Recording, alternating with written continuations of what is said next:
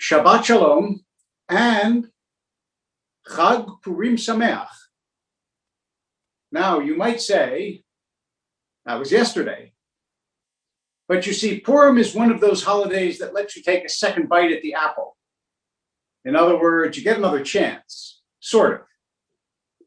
Because there is something called Shushan Purim. That is, if you live in a walled city, then you celebrate, since the war went on in walled cities till the 15th of Adar, which is today, and there's an extra day of Purim.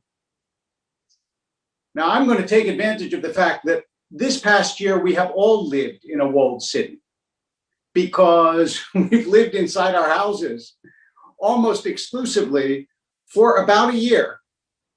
And so I'm going to talk about Purim, even though Purim was yesterday, in a particular way, and take advantage, as I said, of the fact that it is Shushan Purim.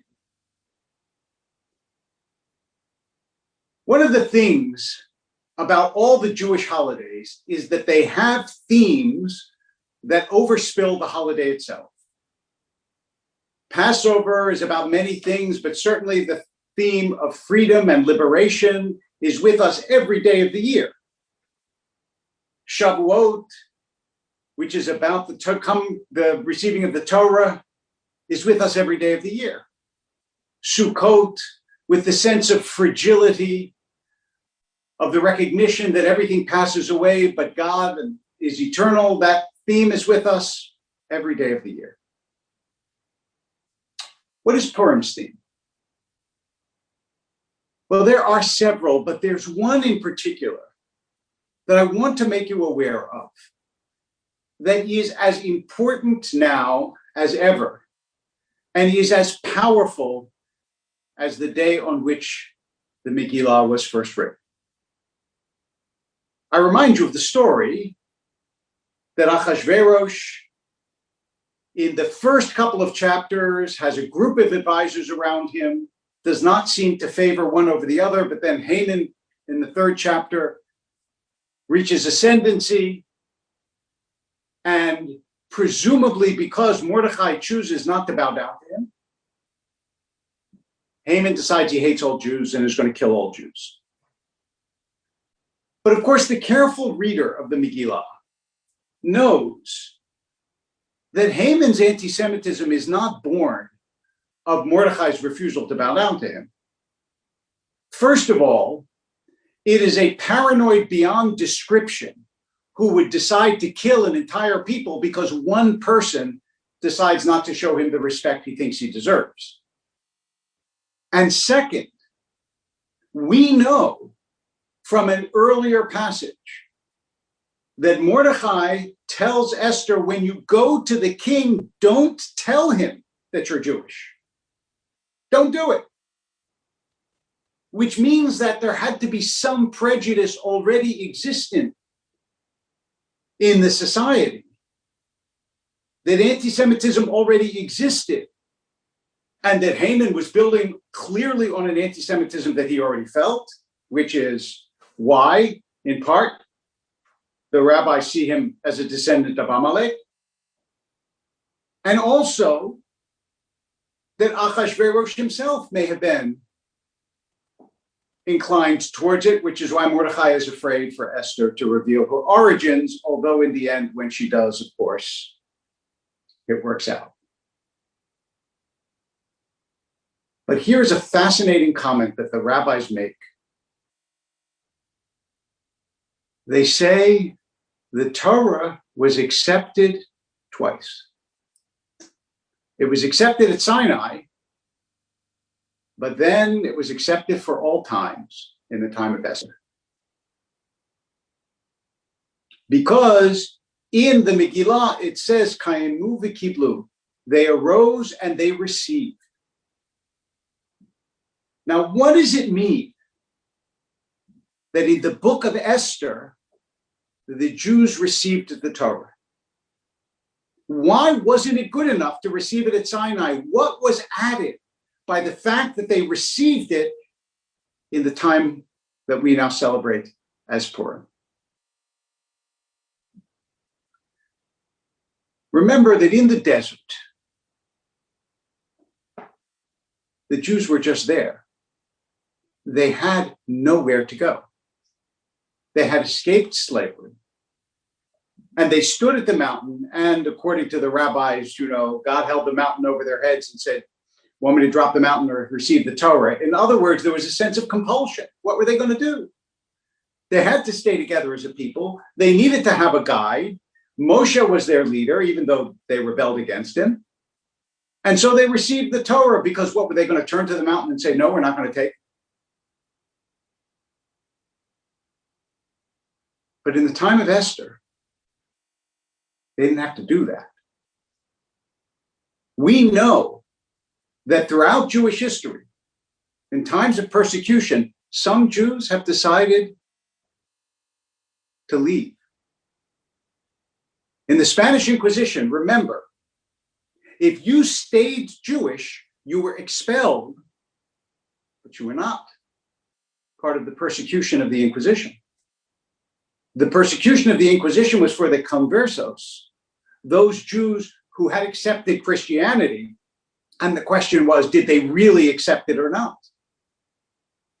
And we know to this day that there are many, many people descended from those original Jews of Spain who no longer know that they have Jewish origins, which means a lot of people left.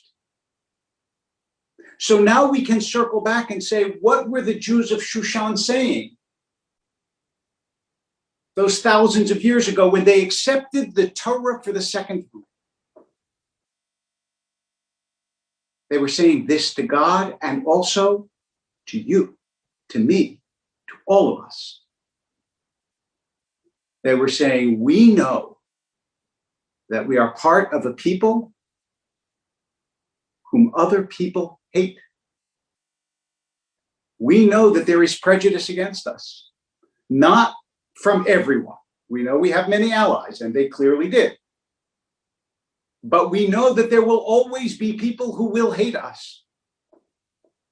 And despite that, we are accepting, again, the destiny of being part of the Jewish people. The Israeli writer David Grossman, years ago, before he lost his son in the Lebanese War, he wrote a line that is part of the legacy of our people. He said, in Israel, before we teach our children the facts of life, we teach them the facts of death. How true has that been for the Jewish people? Pesach, Purim. What do we teach our children? We teach them that you are part of a people who are going to face great challenges in this world, but stay. In the words of Rabbi David Hartman, who I remember spoke these words many years ago, when he spoke at Sinai one Shabbat morning, he said, on Pesach, we haunt our children with historical memories.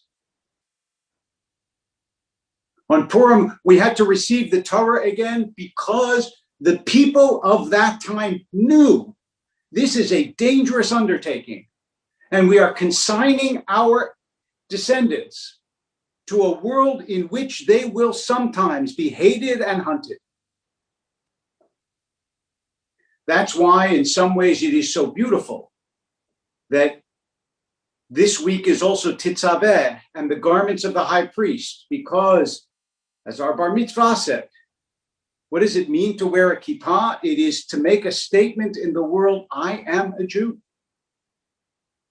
It is to say, I know that there will be people out there who will not like this statement, who will rebel against it, who will resent me for it.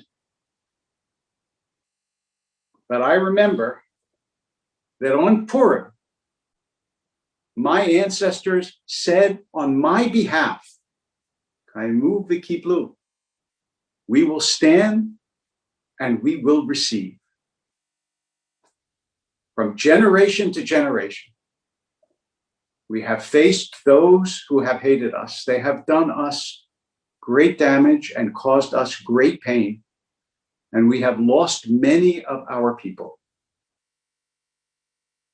But here we are to celebrate another Purim, to look upon a modern state of Israel, to wear a talit, a kippah, to hear the words of a bar and a bat mitzvah on Shabbat, and to say to those of our ancestors in Shushan, in ancient Persia, who accepted on our behalf,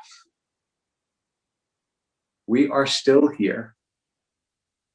Thank you for helping us have the courage, day after day, year after year, to stand before the world and say, Am Yisrael Chai, the nation of Israel, endures and is yet alive. Shabbat Shalom and Chag Purim Sameach.